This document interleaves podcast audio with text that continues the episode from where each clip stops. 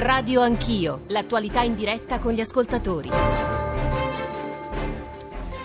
9.09, ben ritrovati alla terza parte di Radio Anch'io, al microfono Nicole Ramadori. Finora ci siamo occupati delle misure contenute nel decreto dignità che è stato varato ieri in tarda serata al Consiglio eh, dei Ministri. Adesso cambiamo tema come anticipato e ci occupiamo di eh, fake news. Ormai fake news è un termine che è entrato nel nostro vocabolario, lo sentiamo eh, dalle dichiarazioni dei politici, lo troviamo sulle pagine dei giornali, lo testiamo quotidianamente sui social network, nelle nostre chat. E allora in questo mare magnum di informazioni, di notizie, come ci si orienta, come distinguere quelle vere da quelle false, come capire se una notizia, ma anche una foto, un video è autentico o è un fotomontaggio, ad esempio, e quanto tempo spendiamo per capire e per distinguere la uh, verità dalle falsità. Uh, cerchiamo di capire anche come fare un controllo di veridicità sulle notizie e sulle foto, sui video, il cosiddetto fact checking, cioè la verifica dei fatti. 335 699 2949 il nostro numero per i vostri sms, whatsapp, whatsapp audio, le vostre domande, i vostri dubbi, le vostre riflessioni. Noi abbiamo preso spunto eh, per parlare di questo argomento dal dibattito che c'è stato in questi eh, giorni nel weekend sulla foto dei tre bambini migranti morti dopo il naufragio del 29 giugno a largo delle coste libiche, cosiddetti bambini dalle tutine rosse. Su Facebook eh, dopo questa foto è stato diffuso un fotomontaggio volto a dimostrare che le immagini immagini di quei tre corpi fossero false. Era una fake news, eh, tant'è vero che quel fotomontaggio è stato poi eh, rimosso, era stato creato da un profilo Facebook seguito da mille utenti eh, che appunto ha rimosso la foto e ha confermato lui stesso è stata cancellata da Facebook, però intanto la foto è diventata virale, è stata ripostata e circolata sul web, insomma. Allora, come si eh, combatte la disinformazione? Gabriela Iacomella, buongiorno. now Buongiorno a voi, grazie per l'invito. È giornalista, ricercatrice, autrice di Il vero e il falso fake news, che cosa sono, chi ci guadagna, come evitarle, edito da Feltrinelli. Ehm, ehm aspettami un attimo, abbi un attimo di pazienza, così saluto anche gli altri nostri ospiti già in linea. Milena Gabanelli, buongiorno, buongiorno. a te Milena, giornalista d'inchiesta, cura eh, Data Room, che è la rubrica di data journalism del Corriere della Sera, attraverso cui eh, con inchiesta, approfondimenti, eh, si spiegano i fatti con l'ausilio di dati di nuove tecnologie, conduttrice, già conduttrice di report, lo sappiamo, Milena arrivo da te eh, fra pochissimo e anche buongiorno a Giovanni Zagni che è direttore di Pagella Politica che presto spiegheremo che cos'è. Par- buongiorno. buongiorno. Zagni. Allora, ehm, Gabriela, cerchiamo di capire eh, che cosa c'è innanzitutto dietro a, al fotomontaggio dei bambini appunto migranti morti ai costi della Libia. Che, che, che, cosa c'è dietro la diffusione di informazioni false? Immagino bisogna partire anche da, dal fatto che ci sono vari gradi di manipolazione di notizia. Assolutamente, io partirei dal fatto che definendo tutto fake news come è diventato un po' una moda ma anche una comodità, insomma, perché non è che si possa sempre stare lì a fare distinzioni eh, diciamo troppo sofisticate, però c'è tutto un universo, ci sono varie gradazioni, come dicevi giustamente anche tu, eh, di falsità, di miscuglio di verità e di menzogna o di semplice distorsione magari di brandelli di verità, eh, come spesso avviene ad esempio con un titolo forzato o con con eh, delle, degli abbinamenti sbagliati di immagini e di testo. L'abbiamo visto spessissimo anche purtroppo sui media ufficiali negli ultimi anni. Cosa c'è dietro? Anche qui c'è una grande varietà di intenti, si può andare dalla propaganda pure semplice all'intento economico, perché non dimentichiamoci che grazie alla rete eh, è ancora possibile, forse in misura minore rispetto a qualche anno fa, ma è ancora possibile fare soldi con la pubblicità, col clickbaiting, creando delle pagine in cui eh, si attirano le persone, i lettori con delle notizie scandalistiche, delle notizie forzate. Forse ci ricorderemo un po' tutti la storia del, del ragazzo della provincia di Caltanissetta che qualche anno fa creò un sito, un blog molto famoso sì. eh, che totalizzava anche mezzo milione di visite al mese e grazie al quale faceva svariate migliaia di euro. Bene, questo ragazzo pubblicava notizie forzatamente razziste, di cronaca molto spinta, molto violenta, inventate. Mm E ovviamente poi si è beccato una bella accusa per istigazione all'odio razziale, ma eh, sta di fatto che il suo obiettivo non era diffondere ideologia, lui ha dichiarato agli inquirenti di non essere razzista, era semplicemente un motivo opportunistico. Quelle notizie così caricate, così violente, così forti, così che colpivano sotto la cintura delle nostre emozioni, eh, gli portavano dei soldi. Quindi c'è tutto uno spettro da mm. tenere in considerazione. Negli ultimi tempi io ho la sensazione che eh, l'aspetto ideologico, l'aspetto propagandistico, l'aspetto eh, appunto di propagazione delle idee, di certe idee, di certi sentimenti, eh, sia quello che sta prendendo un po' il sopravvento. Non dimentichiamo però quest'altro aspetto di, di, guadagno pure semplice.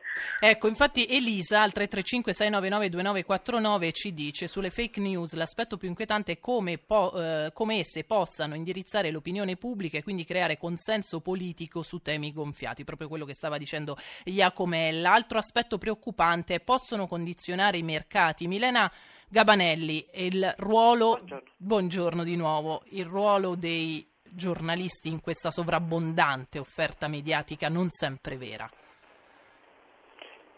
Allora, i giornalisti tendono a um, ignorare, a snobbare tutto quello che avviene sui social. È come se un mondo informativo a parte se la cantasse e suonasse.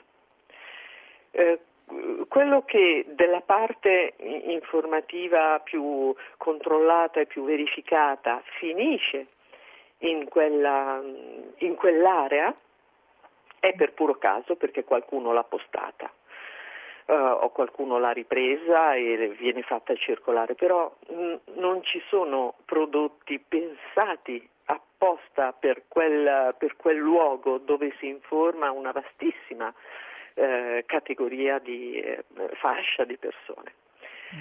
Eh, e di conseguenza è, diventa più facile no? eh, stabilire, eh, cavalcare chi è più convincente, il meccanismo stesso di circolazione dell'informazione è molto rapido, molto condiviso, eh, discusso nei minimi termini perché c'è la limitazione dei caratteri. E, mh, discusso per slogan, quindi viene condiviso una, viene condivisa una frase d'effetto sì. eh, e diventa la percezione del tutto. Insomma, Perché non c'è poi interazione tra chi... Cos- della sociologia, però sì. le fake news si combattono con le news, questa è eh. la, l'essenza poi della storia mm. e bisogna avere la forza per chi fa il mio mestiere di professione. Mm ehm, di mh, mm, esporre le proprie viscere eh, e discutere con chi non vuole, usa linguaggi ehm, respingenti, ehm, poco, insomma, ti, poco, ti, invogliono alla discussione perché ti danno del cretino, dell'imbecille e del venduto. Eh. Cioè, questi sono i linguaggi che che vengono normalmente usati. Esatto, cioè i giornalisti hanno chi... perso credibilità. Qui ci scrivono, ma infatti sa... si vedeva benissimo che erano di pelle bianca. Ho visto, ho visto intere schiere di accademici adeguarsi mm. benissimo a quel linguaggio. Mm. Quindi, insomma, eh, è quello che vogliamo quel luogo, è inutile lamentarsi. Vogliamo che diventi un luogo più civile. Io vedo tutte le volte eh, che decido di intervenire su temi controversi dove mi becco una lunga infilata di insulti, mm. loro so, si meravigliano che io risponda, perché pensano tanto non risponde, tanto manco legge. E quindi quando io rispondo e rispondo pubblicamente con le dirette, chiamandoli per nome, mm. spesso si scusano quindi mm, vuol dire che c'è anche una, mm, eh, un bullismo di anonimato che una, una, volta che tu ti metti in relazione con questi eh, c'è più fragilità e più disponibilità a confrontarsi di quel che si pensa. Però bisogna farlo ed è una ed è una fatica, insomma, anche perché uno non ha voglia adesso di confrontarsi con un soggetto anonimo che ti dà dell'imbecille e non sai neanche chi è. no? ti, ti voglio dire vai a quel paese, però poi questo vedi che è il suo pensiero è condiviso da X persone.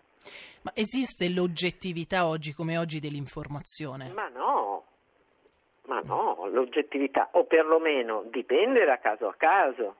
Cioè, eh, c'è il cadavere per terra col coltello conficcato e il reo confesso è una oggettività. Mm. Certo. No, quindi eh, ci sono fatti mm. che accadono e quelli sono delle oggettività.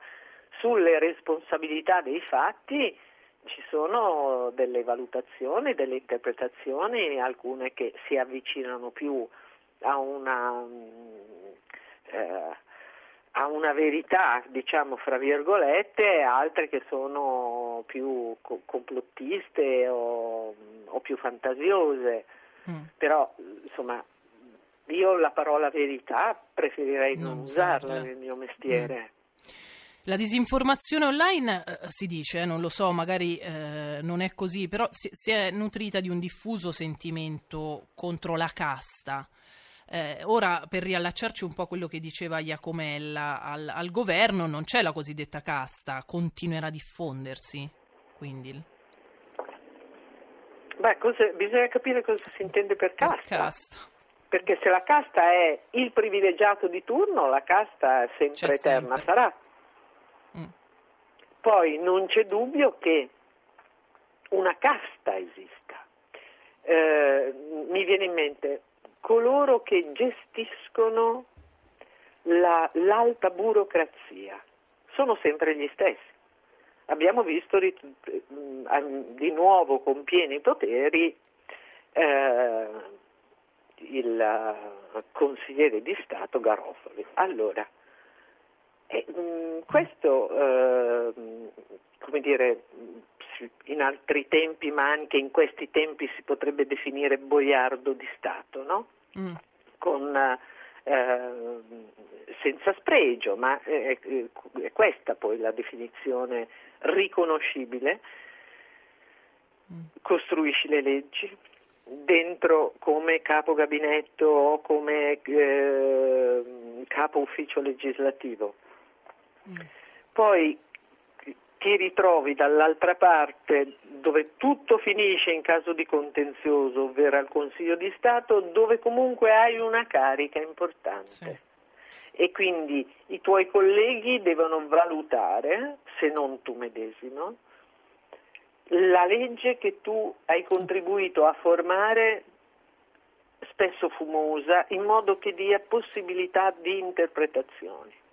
Mm. Quindi ogni eh, politico, ogni nuovo governo che si insedia, per calarci i piedi, ha bisogno di questa decine di soggetti che conoscono tutti i meandri dell'alta burocrazia e senza il loro aiuto è difficile e non vengono mai ricambiati, cioè si spostano dall'autorità alla presidenza di una commissione, a capo gabinetto, a capo ufficio legislativo, a mh, presidente di eh, sezione del, della eh, giustizia amministrativa. Cioè, come la definiamo questa se non casta, casta. con la scritta proprio a caratteri certo. no, maiuscoli. Allora, grazie, grazie a Milena uh, Gabanelli, ci ha aiutato appunto nell'analisi di questo tema che è complicatissimo, uh, bisogna dire, nel capire, lei lo ha detto, non esiste la verità dell'informazione. Uh, forse esiste una verifica della veridicità attraverso diversi eh, strumenti. Giovanni Zagni è direttore di Pagella Politica, di nuovo buongiorno a lei. Buongiorno. E volevo spiegare appunto Pagella Politica è un progetto che eh, monitora proprio le dichiarazioni dei nostri politici e quindi ne verifica la veridicità. Eh, e quindi una sorta di oggettività, anche se non esiste, come dice la Gabanelli, nella dialettica politica italiana, che è sempre più accesa. Dunque, la nostra idea è un po' quella, parte da un'osservazione, che oggi il politico, per i tempi in cui viviamo, fa sempre più uso di numeri.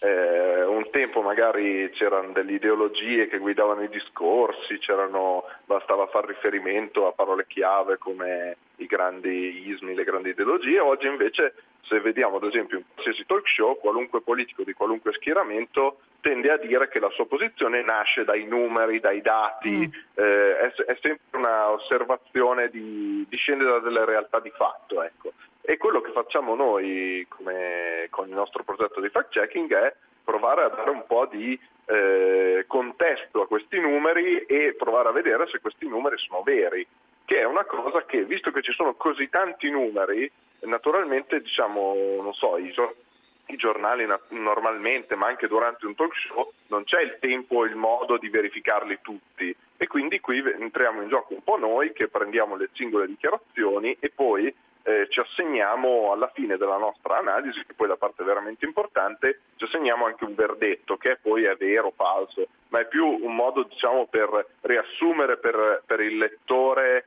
eh, qual è la nostra valutazione di quella dichiarazione fattuale, più che un dire che appunto noi si ha la verità o si stabilisce il vero mm. e il falso, per citare il titolo del libro di Gabriela. Ecco, ecco eh, torno da Milena Gabanelli che, eh, perché forse ho appunto eh, interpretato male il suo pensiero, eh, Gabanelli. No, non, eh, non l'ha interpretato male, è che a volte l'eccesso di semplificazione, esatto, io ne sono spesso sì. vittima, ehm, eh, si, si dà un'informazione sbagliata. Io non ho detto non esiste la verità dell'informazione. La verità è un termine che preferisco non usare perché ha mille facce, perché se si dice non esiste la verità dell'informazione sì, forse... come dire quindi è tutto falso sì, e è non vero. è così. Ho semplificato davvero. Ovviamente i numeri spesso ci, uh, ci aiutano ad avvicinarsi a qualcosa che è più um, freddo e obiettivo, perché i numeri qualcosa dicono sempre. La verità assoluta, Dio me ne scampi e liberi, perché io non la conosco. Grazie, grazie per la precisazione Prego. a Milena Gabanelli. Torniamo da uh, Iacomella. Eh, allora, questo, che cosa c'è dietro? Mm, ci dicevi, Gabriela, che c'è proprio anche un interesse economico. Chi è, che, chi è, che, pubblica uh, queste notizie false? Come si diffondono in rete? Facci capire proprio e, e quali, quali, strumenti ci sono per poterci difendere. Dacci un po' di, di, di consigli pratici. Eccoci, allora su chi le pubblica, cosa ci sia dietro, può essere veramente, mi spiace ripetermi, c'è una complessità, come dicevi tu giustamente, dietro questo fenomeno che faremmo un errore nel voler sottovalutare. Eh, bisogna veramente spacchettare il problema, così come ci sono vari tipi di gradazione di fake news, ci sono vari tipi e varie gradazioni di bufalari, se vogliamo dire mm. così. Per sì. cui andiamo dall'individuo singolo di cui si parlava prima a delle reti più strutturate di cui abbiamo sentito tanto parlare eh, anche negli ultimi tempi, i famosi bot russi, le reti di disinformazioni, esistono anche quelle. Faremmo un errore a voler mettere tutto in una sì. o nell'altra scatola. Come fare a capire, come fare a intercettarli? Ma io do sempre, mh, noi come sai facciamo anche eh, formazione al fact checking nelle scuole, nelle università con la mia associazione che si chiama factcheckers.it. Eh, partiamo da un presupposto molto semplice, perché caschiamo nelle bufale? Perché tutti noi possiamo cadere vittima delle bufale? Perché il bufalaro bravo eh, o quello che ha l'intuito nella creazione delle fake news punta su una cosa molto semplice, sui nostri eh, lati deboli. E tutti noi abbiamo un lato debole, può essere l'indignazione per un tema politico che ci sta a cuore, eh, lo scandalizzarci per un evento particolarmente tragico violento, possono essere emozioni positive, l'entusiasmo ancora una volta per un'idea in cui crediamo, abbassiamo la soglia di attenzione e ci facciamo colpire senza nessun tipo di filtro da tutto quello che conferma il nostro pregiudizio, cioè qualcosa in cui essenzialmente crediamo già prima. Il primo consiglio è quando c'è una notizia che ti convince all'istante per rabbia o per emozione positiva, prova a fare una verifica, non condividere subito, leggi tutto l'articolo, tante volte noi ci fermiamo al titolo e il titolo è per sua definizione fuorviante. Eh, quindi un attimo di calma, selezionare di più il menu dell'informazione e poi ci sono degli strumenti anche molto semplici di base se vogliamo. Ti blocco certo, Gabriella, questo sì. ti blocco perché ehm, parleremo tra l'altro, eh, è venuto fuori un po' il discorso delle comfort zone, eh, ne parleremo esatto. fra poco, ma eh, sentiamo i Whatsapp dei nostri ascoltatori al 335 699 2949.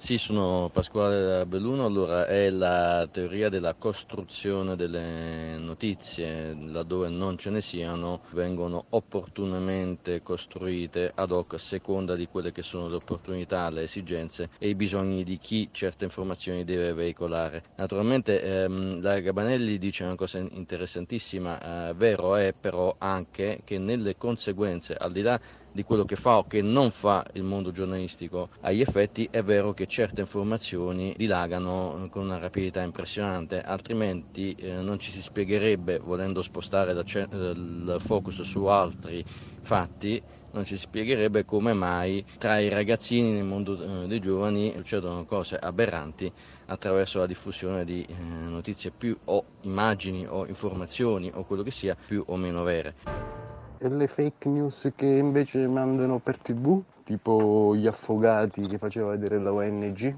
che invece si muovevano e respiravano, quelle non sono fake news che condizionano l'opinione pubblica, o il fatto che appena l'Italia chiude i porti comincia ad esserci un naufragio al giorno.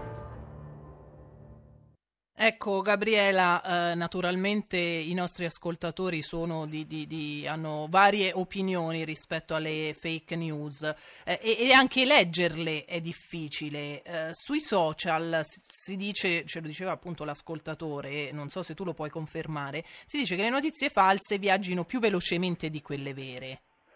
Sì, ci sono degli studi recenti che sembrano andare in questa direzione. Dico sembrano perché, ehm, come sappiamo, è tutto il mondo anche della rete, il mondo dei social, soprattutto con la dif- difficoltà anche di accesso ai dati delle piattaforme da, da, parte degli accademici, è tutto in evoluzione. Insomma, ci sono stati studi che hanno approfondito vari angoli, ma non abbiamo una risposta definitiva. Sicuramente vale quello che dicevo prima, tutte le notizie che emozionano e colpiscono in maniera molto forte e molto diretta per slogan. Come fanno effettivamente le bufale, eh, vengono condivise con molta, più, con molta più rapidità perché ci richiede più tempo fare un'analisi e valutare un contenuto strutturato rispetto al condividere qualcosa di molto semplice, molto diretto eh, e molto efficace dal punto di vista comunicativo. Ed è lo stesso linguaggio purtroppo che viene sempre più spesso adottato dalla politica e ahimè mi viene da dirlo da giornalista e eh, persona che lavora da, da decenni anche nell'ambito dei media, viene adottato e mutuato sempre di più anche da molte piattaforme tra virgolette ufficiali. Il clickbaiting, il titolo a chiappa click, mm. non dobbiamo andare lontano per trovarlo anche sui media, sulle testate ufficiali, soprattutto online. E questo purtroppo è una deriva che ci fa perdere la fiducia dei lettori perché ci fa giocare sullo stesso piano eh, dei eh, bufalari certo. affini.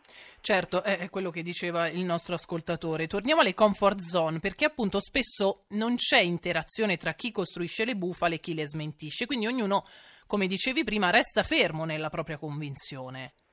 La Gabanelli diceva bisogna lottare, tra virgolette, semplifico anche qui.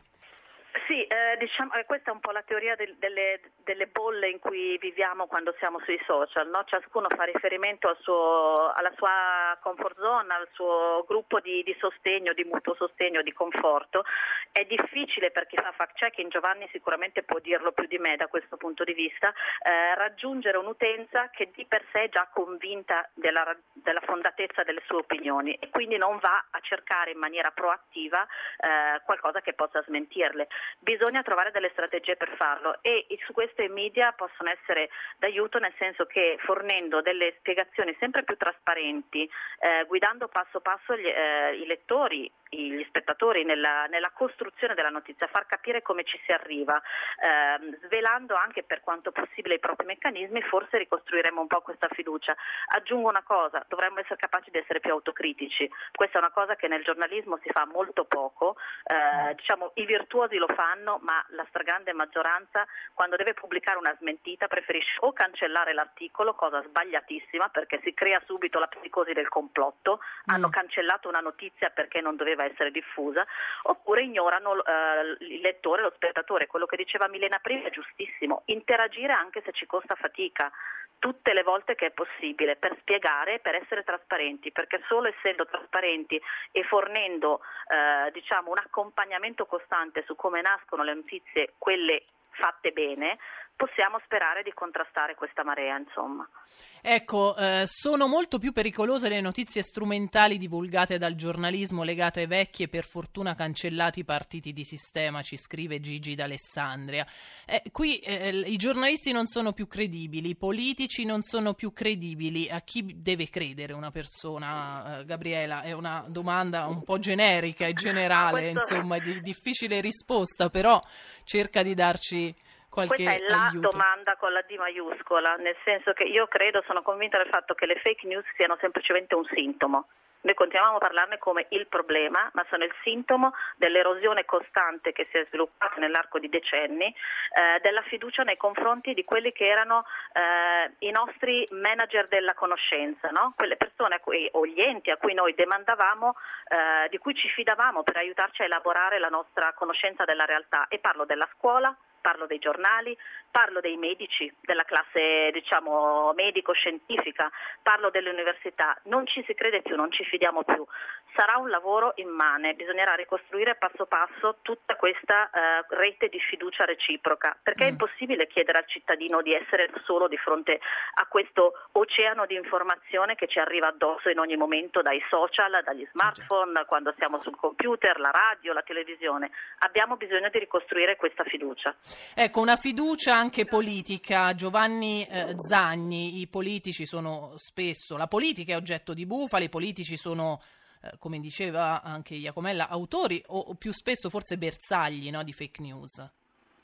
Eh, decisamente. Infatti, a proposito di questo, secondo me bisogna dividere nettamente in due il lavoro di quello che fa il fact checking, che in parte è vero, va alla caccia delle notizie false sui social network, però appunto questo, queste notizie false molto spesso sono delle totali assurdità, sono delle cose in cui nessuno crederebbe mai e queste sono quelle che, cioè, quelle che creano la, la, grande maggioranza delle, delle, notizie false che circolano ad esempio sui social. E, e quello in effetti è un, è un campo. L'altro invece è eh, la ricerca di appunto verificare quello dice, se quello che dice il politico è vero, ma nel 90% dei casi i due mondi eh, non si toccano direttamente perché il politico essenzialmente non dice mai delle eh, totali falsità, certo. non mette mai in giro delle... È molto più facile che il discorso politico eh, distorca dei numeri che sono veri eh, mm. oppure metta dei numeri veri in un contesto che li rende eh, discutibili o che ha bisogno di molte precisazioni e di molto contesto. Eh, ma che il politico metta in giro una notizia totalmente inventata, questa è una cosa rarissima. Quello che succede invece è che il politico diventi bersaglio di eh notizie. Quello che ad esempio si è visto forse più di tutti prima della campagna dell'ultima tornata elettorale erano i famosi meme con un'immagine di un politico, anzi di una persona diciamo le più varie e poi sotto la scritta questo è un parente del politico tal dei tali, ha avuto questo, questo incarico e guadagna 10.000 euro. Sì. Ecco, qui è successa una cosa molto interessante, che pochi giorni dopo che eh, il nuovo governo si è insediato, eh, un mio conoscente mi ha condiviso eh, uno screenshot di una cosa che c'era su Facebook in cui eh, l'oggetto del meme era diventato un parente di un politico di governo, cioè di Matteo sì. Salvini, nel, mm, per, mm, mm. tanto per chiamare le cose. Sì. Quindi è come se si fosse fatto, eh, per dire, della, tra virgolette, neutralità anche del, delle, delle fake news eh, politicamente, cioè sono espressione di questo, eh, di questo malsopportazione verso la classe politica, come dicevamo prima, che poi mh, a volte appunto se la prende con tutti, tanto che subito dopo l'insediamento del nuovo governo eh, viene fuori il meme col fratello o il cugino, non mi ricordo, Grazie, sì. grazie a Giovanni Zagni, grazie a Gabriela Iacomella, eh, di nuovo grazie a Milena Gabanelli, ci ritroviamo fra pochissimo sempre per parlare di fake news. RAI Radio 1